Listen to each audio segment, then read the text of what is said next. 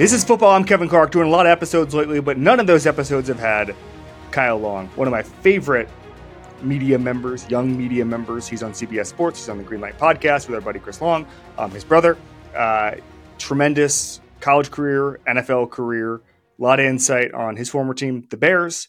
A lot of insight on the year he spent in Kansas City. I love this. Ladies and gentlemen, Kyle Long. All right, Kyle Long is here. CBS Sports star, Greenlight Podcast with his brother Chris, who was on the show a couple weeks ago, one of our favorites. First time we've ever created content together. What's going on, brother? Yeah, I'm just chilling, man. I'm so happy we get to do this. We spoke about it last week via Twitter or X or whatever the hell we're going to call it. And I've been stoked about it. I told Kate, I was like, you have to remind me at 12:40 that we have to stop playing Fortnite because the baby goes down and baby goes down at noon. As you know, the schedule thing is important. Yeah, of course. We run like a Coach Coughlin ship here where it's, 5 minutes early is on time. So we got that baby down, or she got it down 11. She got her down 11:55. We played Fortnite, and I was like, the vibes are good, but I got to get out of here. The vibes are going to be better on this pod. How much gaming do you do on a daily basis? That's it. I mean, it's been my anchor for a very long time. No, of course. I got, when I went down to Florida State when I was 19, I just had so much damn fun, and I found that my free time would be better spent doing something a little less destructive. And while some would argue that it is destructive, I've met some of my longest-lasting friends through gaming and guys that were in my wedding, stuff like that. So it's important to me to find new challenges, and I'm enamored with technology and the engines that are running these games and the developers that spend so much time. It's fascinating to me. So when I'm playing the game, I'm not just sitting there drooling down my sweatshirt, which sometimes I do, but a lot of it is just having an appreciation for it. Like when people go to the movies and they're like, well, how do they make this? That's the same feeling I have, playing video games. And same thing could be watching movies, because I was watching Mario earlier and I was like, this is this guy's brain. Yeah. In this universe, I mean, when they're riding down Rainbow Road and Peach asks Mario, she's like, do you guys do this where you're from? He's like, no, we don't drive on rainbows. That's somebody's brain. And that's what I like about gaming. I've said this to friends in the past. My life would probably be dramatically worse if I was good at video games, because I love FIFA and I love Madden and I love NCAA football when they made it, and they'll make it again. But like, what the guard against me becoming addicted to video games is, I'll play for FIFA for like 5 hours. I have nothing to do, right? But then I'll go play online and I'll just get rocked like 7-0 by some like 11-year-old from Chile who's playing with Juventus, and I'm like, oh, I suck at this. I'm never going to be good. Time to go do obligations. Time to go. I always try to find new games for that very reason. And there's so many games. I use the PC. So like Steam is the apparatus in which you can acquire and download games. And my Steam library is so huge. Not because like I want to flex how many games I have. Yeah. It's because I suck at so many games. I have to continue to be imperial about my downloads, because we got to find the thing that's meant for me. Right. And to your point, you can only play FIFA so long and get your ass whooped so long before it's like, let me just go outside. May I suggest golf if you want to just try new frontiers to get your ass kicked? Yes. All right, so let's talk about what's going on in football right now. I want to start here. The Eagles' tailspin, I don't think I've seen anything like it. There were people who said, okay, the 2020 Steelers was like this. 2019 Patriots was a little bit like this. I don't know. Like, the talent level on this team was such that even if you thought they were fraudulent in the first half of the season, they did make the Super Bowl last year. They could have won the Super Bowl. Across the lines, they were really good. They had talent everywhere. They had a good roster.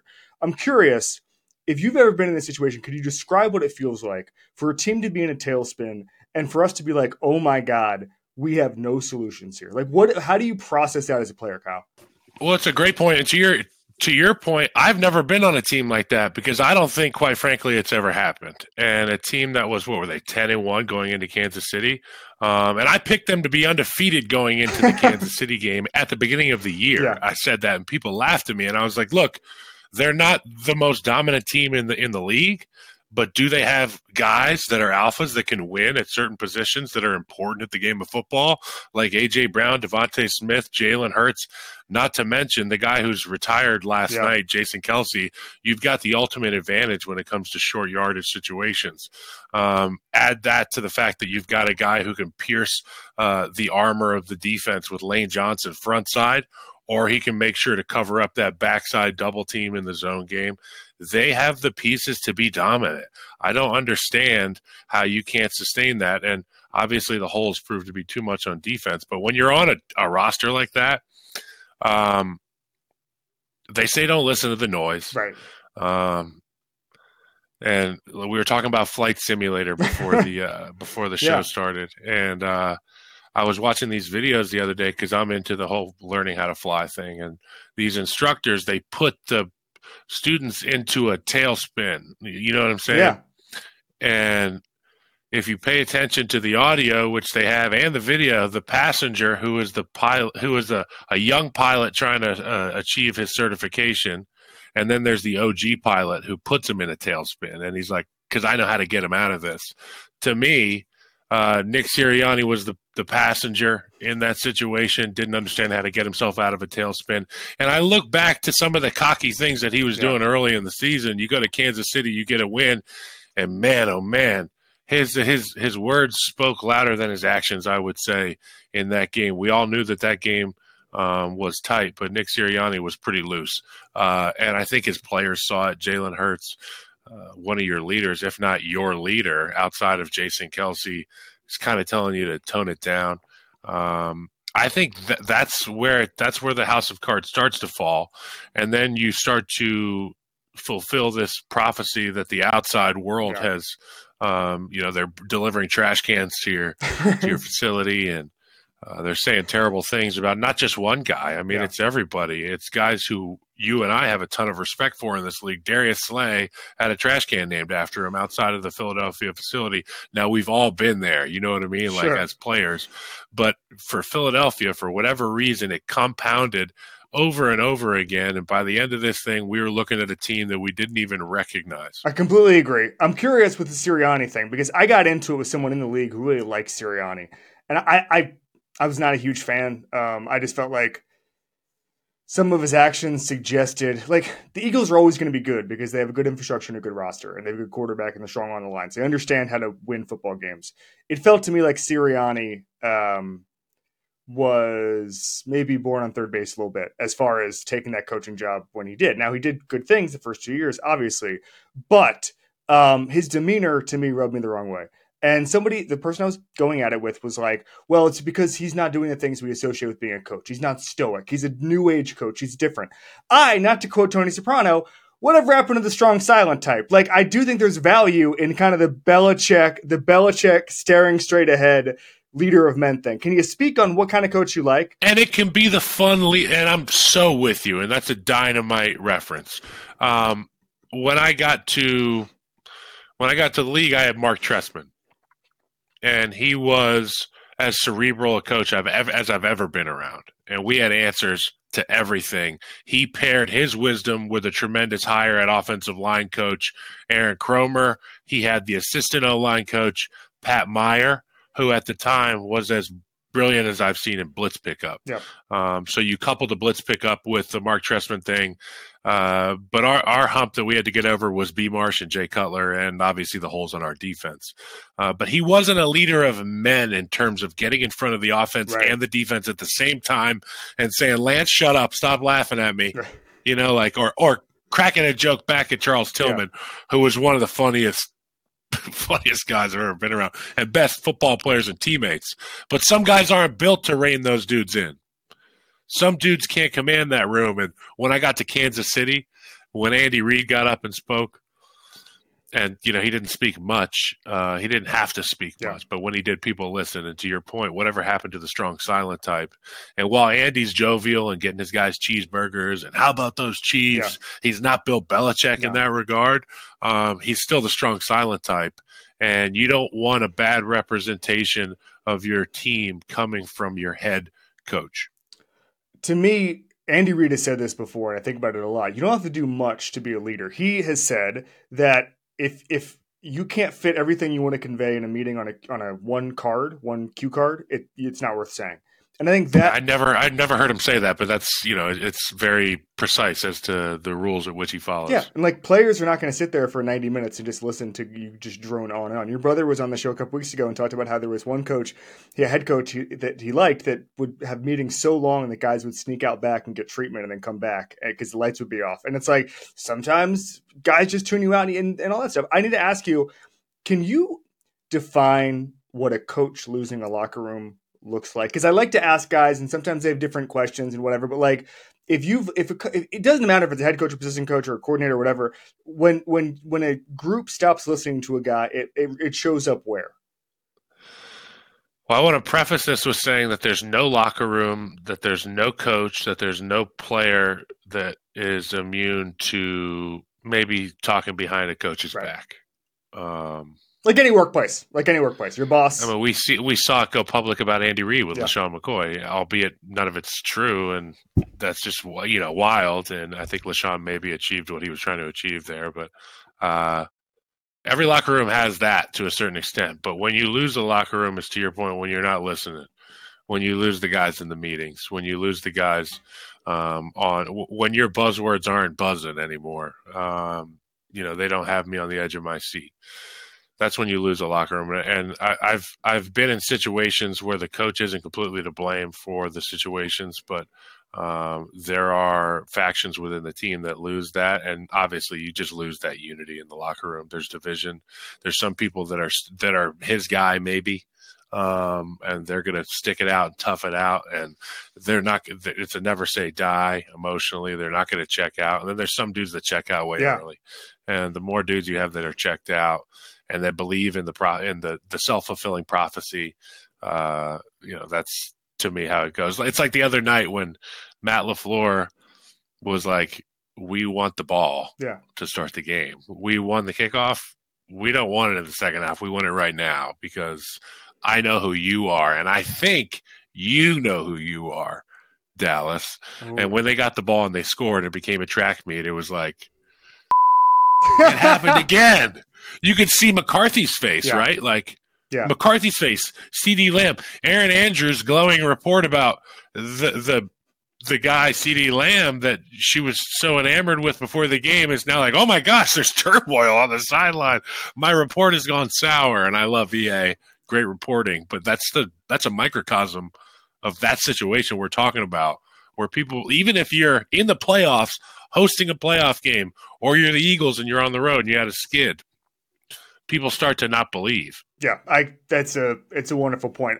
You were around the Chiefs, as you said. You were on the team around Mahomes.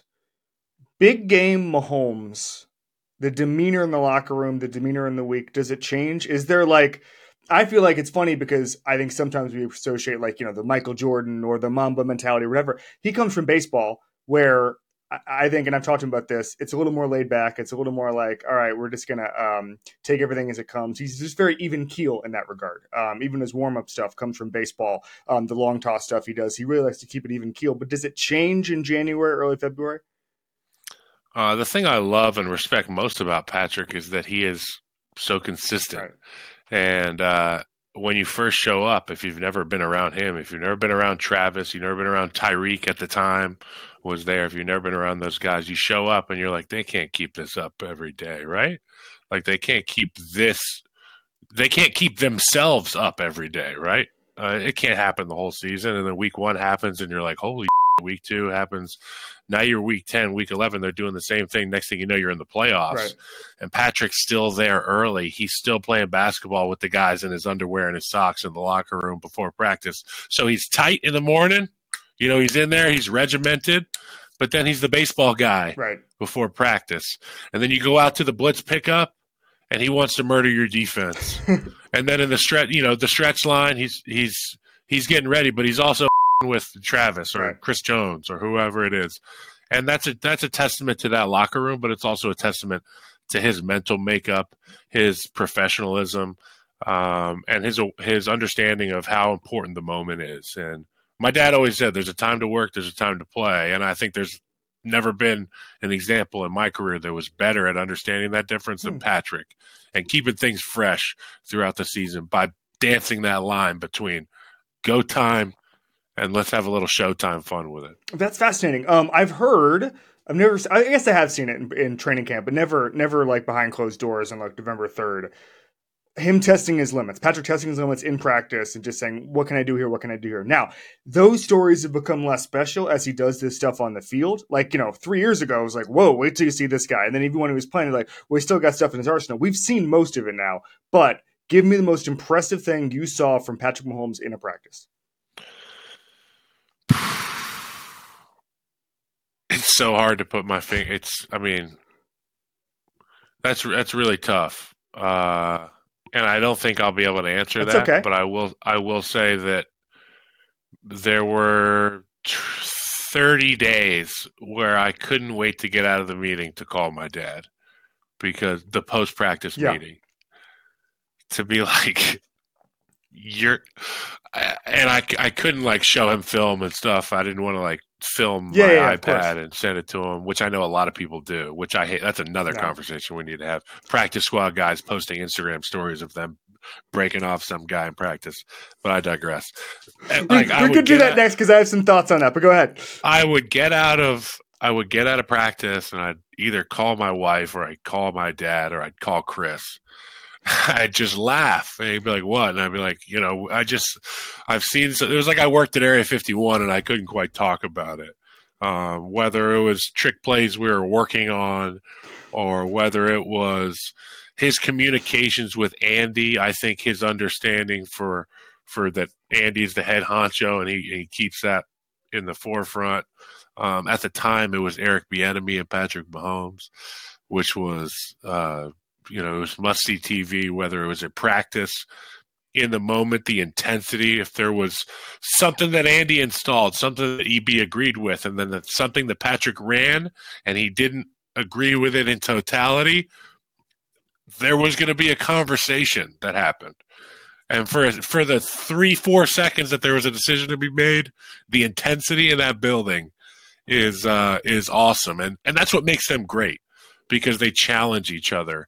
And I haven't even mentioned the throws.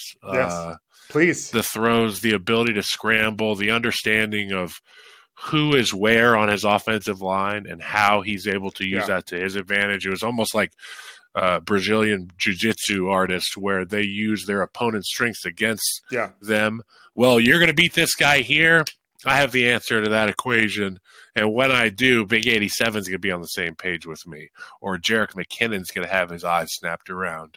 And just making the entire locker room feel a part of something special, because as you and I know, we could only dream of being in the locker room with Michael Jordan or being in the clubhouse with – you name it, the best baseball players or Shohei, and then Tiger Woods. Well, in football, albeit I didn't get to play in any football games with him, Patrick Mahomes was that for me, and I think I'm not the only one who has that feeling.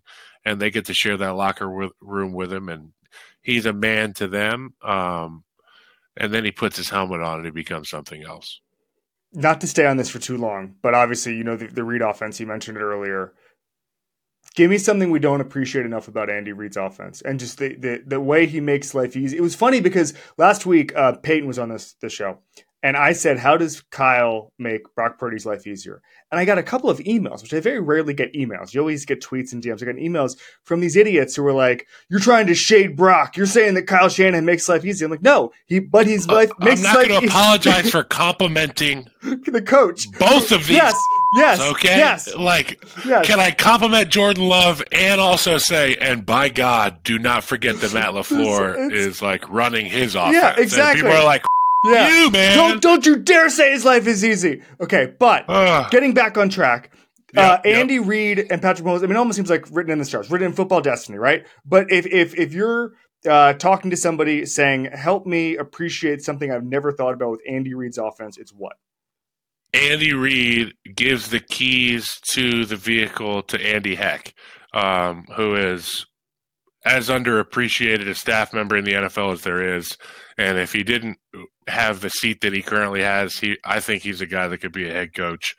But it's not a sexy hire, and I'm an O-lineman.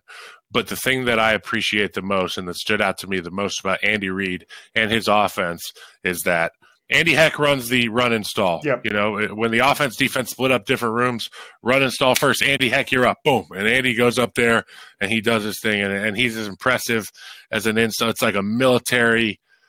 I feel like we're going to invade somewhere to take something that they have that's ours when Andy Heck gets up there. Mm. And then Andy Reid gets up there and he does the screens. The screens are Andy's baby. And if you watch the way that this offense has a feel for screens, it looks like a really good basketball offense, you know, like they just understand pass. Oh, open shot. Let's take it. Well, they understand spacing better than anybody. And it's because Andy Reid has an appreciation for the big guys. And he knows better than anybody how this thing works.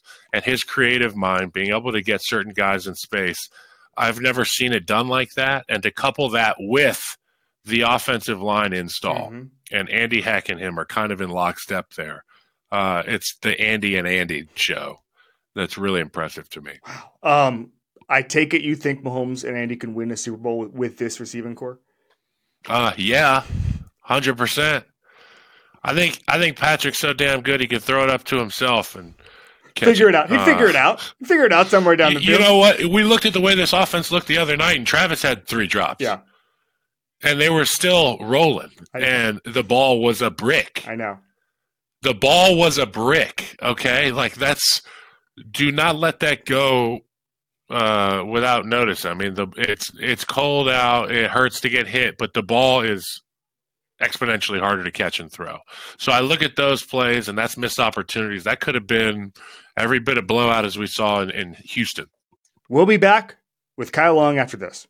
Why should you bet with Caesars Sportsbook? 2 words, Caesars Rewards. Every bet brings you closer to the types of benefits only Caesars can offer. Hotel stays, VIP experiences, sports and concert tickets, and more. It's not just an app, it's an empire. 21 and up, must be physically present in Arizona, Colorado, Illinois, Indiana, Iowa, Kansas, Louisiana, Maryland, Massachusetts, Michigan, Nevada, New Jersey, New York, Ohio, Pennsylvania, Tennessee, Virginia, West Virginia, Wyoming, or Washington, D.C. Sports betting is void in Georgia, Hawaii, Utah, and other states where prohibited. Know when to stop before you start. Gambling problem? Illinois, Maryland, New Jersey, Ohio, Tennessee, Virginia, West Virginia, Pennsylvania, affiliated with Harris, Philadelphia. If you or someone you know has a gambling problem, crisis counseling and referral services can be accessed by calling 1-800-GAMBLER, 1-800-426-2537. Or Maryland, visit mdgamblinghelp.org. Or West Virginia, visit 1-800-GAMBLER.net. Arizona, call 1-800-NEXT-STEP. Colorado, D.C., Nevada, Wyoming, Kansas, affiliated with Kansas Crossing Casino, call 1-800-522-4700. Indiana,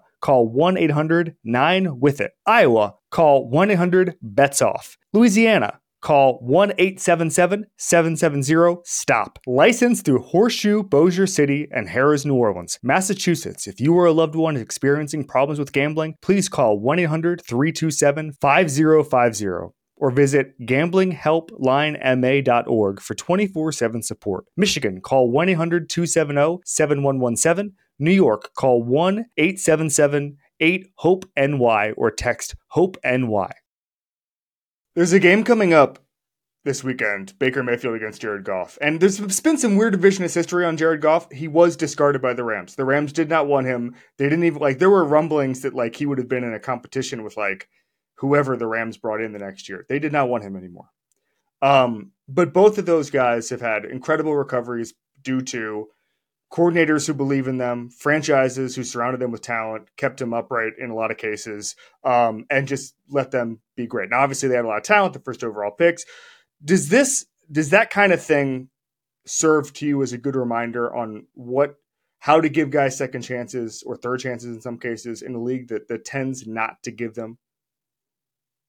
I think it serves as a reminder to players, particularly guys going through situations like that at lesser known battles than the Baker Mayfields and the Jared Goffs, that, hey, if you can keep your tank running, if you can keep your gun shooting and you can keep your tracks relatively uninjured and stick around, whether it be a couple months or a couple years, you will get another crack at this thing. Don't burn bridges, and have faith. I think that's really important because, you know, this thing could be taken from you in a minute, but if you keep that positive mindset, like Baker Mayfield, every time we see him on camera, he's smiling, he's infectious, and he understands that he had to tough it out, and now he's in the he's in that hidden valley, that fertile crescent now of his career. And Dave Canales, what was he, coach in high school? They were saying, like, that was the last time he was play caller. Like Baker Mayfield was living in stadium. This guy was coaching high schoolers in Carson, California, at the Home Depot Center. There's a lot going on there, and also Todd Bowles, that defense. You know, what do they say? Outgunned, but not outmanned. I would say. That's how that Bucks unit has operated. And Todd Bowles, he's going to bring it. But I think the X factor is going to come down to protection. And I think Detroit's got too much. I think that they're bringing more men than the Bucks have. So that'll be interesting to watch. And Jared Goff is good for him, man. Keep kicking ass, Jared Goff. He's fun to watch. I hate the Lions. People think that I'm supposed to hate the Packers. I appreciate and respect the Lions. I hate the Lions. I hated playing them. They're a physical group. They are in lockstep with what the city's all about. They're a tough blue-collar group, but as a Chicago Bear, I hate to see it. And the Packers are doing good, too. We call that a segue in our industry because we're going to talk about the Bears here. Okay. I know it's painful. All right, so let's say tomorrow Kevin Warren says, I'm deputizing you as my assistant president. You have free reign over everything. What are your first few moves to fix the 2024 Bears? And that I'm not just talking about roster. There's not talking about coaching staff. I'm talking about everything. Total franchise overhaul. If you wanted to, where are you going with it? If I didn't know that Greg Roman was just interviewed, I mean, is this post? This is right now. This is right. Okay. Tuesday, well, January 16th. I see that we have brought Greg Roman in, and I think that if you've got Justin Fields, it's obviously the smart decision. We've seen the ceiling in terms of throwing the football with Justin Fields, and it is tantalizing at times. There's no throw he can't make on the football field, but it's the consistency that's in question.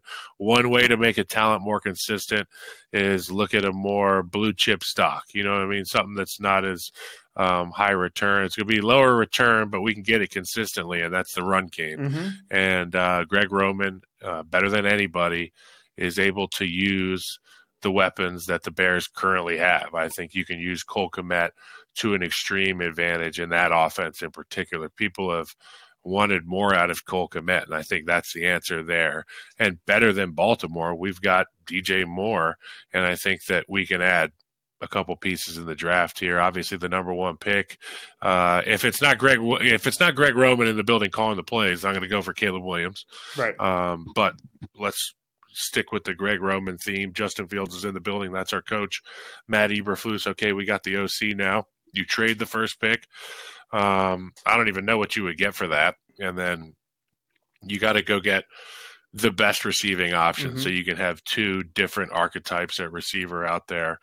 And I'd say go with what the Ravens have done. You can mix in some of what the Rams have done with 11 personnel this year. I think that there's not a better offense at running 11 personnel than the Rams. I know it's two completely different sides of the country here, but if you do have to throw it, take some of Sean McVay's concepts.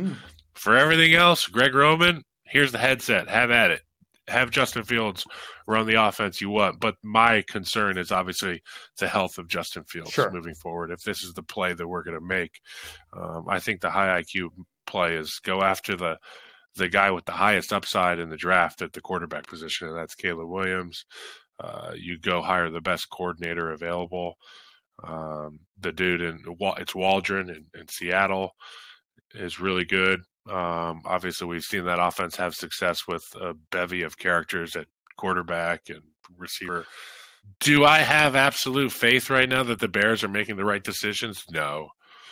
But I can't say that really any team can say that. Any fan base can say that about their team.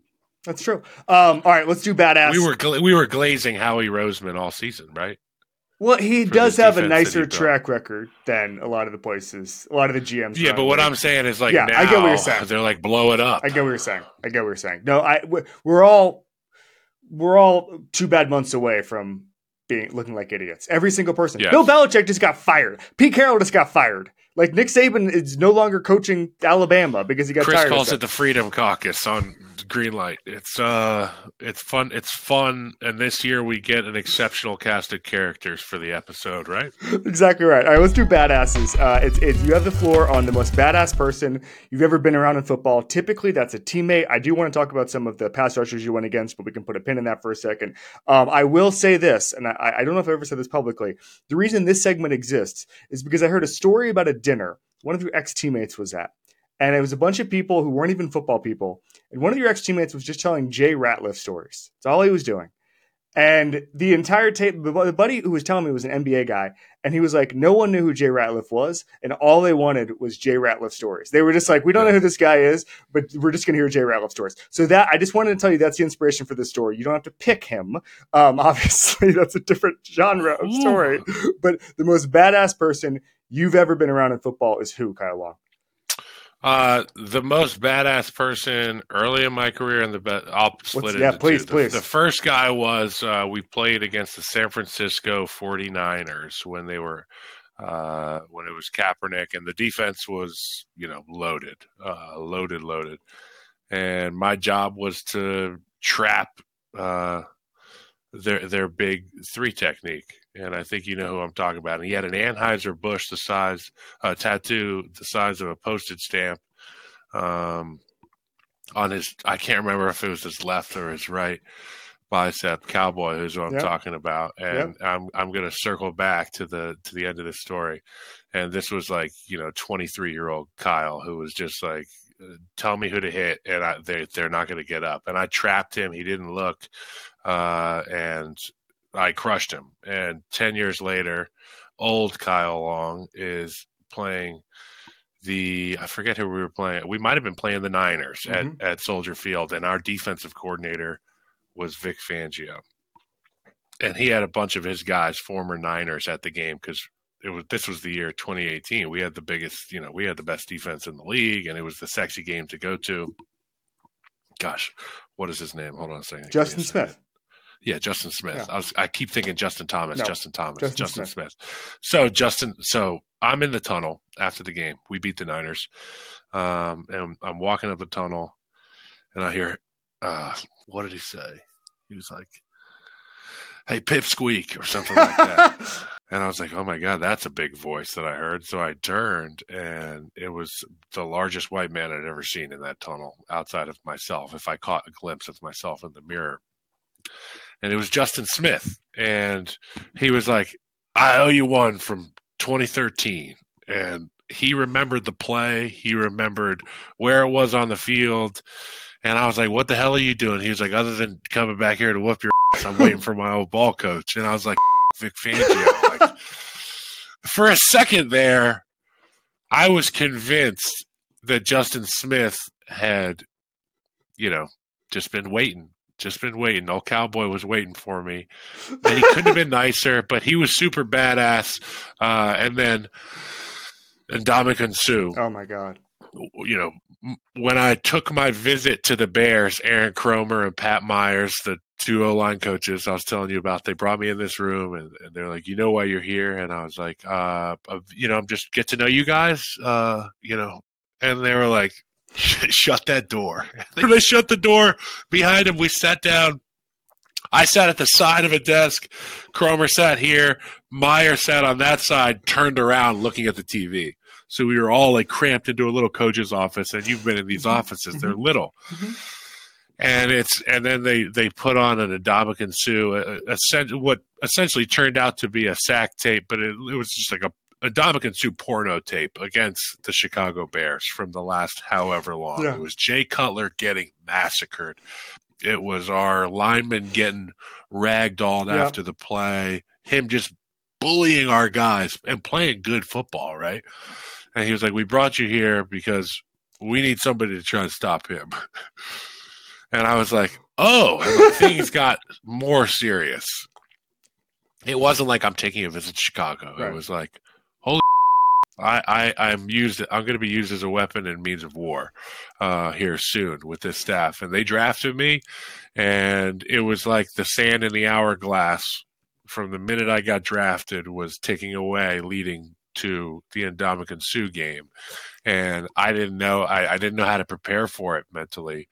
And that week he was like, in the news, he's like, I can't wait to play Golden Boy. I was having a really good first week, 6 or 7 weeks, and he knew that, and he knew that I knew that, and he made a point to say it in the news, and it really got to me. And when we played him, he didn't look at me, he didn't say anything, and he got a sack on me in Detroit late in the game. He got me outside. I pushed him by. Cutler was getting flushed right. He got the sack. The place went crazy, and my everything flashed back to that office, and I was like, I'm not doing my job today, am I? And we got a chance to go back and play him in Chicago, and, you know, I had some help from the center at times and the tackle and maybe the fullback and maybe the running back, but I like to think that I got him back a little bit in our second game at Chicago, although I think we lost. But he kept me up at night, I will admit it. I could not imagine the pressure of just you're brought in to stop one guy. All right, last thing for you. It's called One Rep Back. I mean, maybe it was Justin Smith or Ndamukong Suh, but you get to relive one. You're everybody's healthy. You're 28 years old, whatever it is. You're in peak physical condition. You get to go back, relive one rep of your life to get to do it over. What are you picking? I would pick the play, whatever it was, the third down that led to the double doink. Oh, God. Because I think that Cody Parkey gets a terrible rap. And I think, you know, not only for trying to win that football game, like whatever the third down was, and now I'm going to go find it on True Media. I'm going to go find what happened, the play before the double doink. But make a better block or demand a run play behind me and make the block. Because, you know, Cody Parkey, I haven't talked to him. You know what I mean?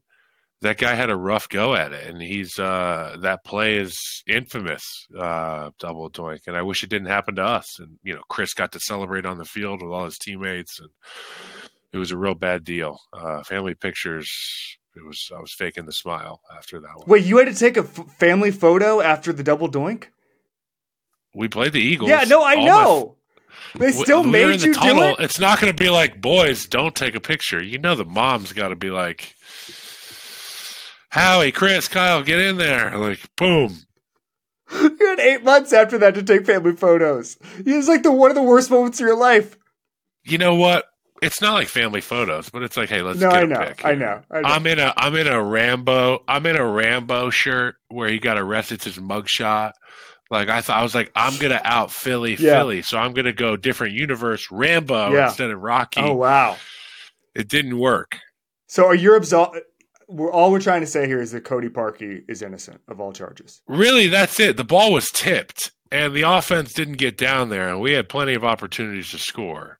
Yeah. Okay. All right. I feel terrible for Cody.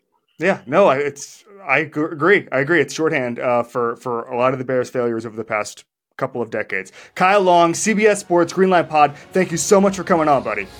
You're the man. Thanks so much for having me. Got to get you on Greenlight soon again. Absolutely. Appreciate you, man. All right, guys. Thanks. That was so great. Thanks, man.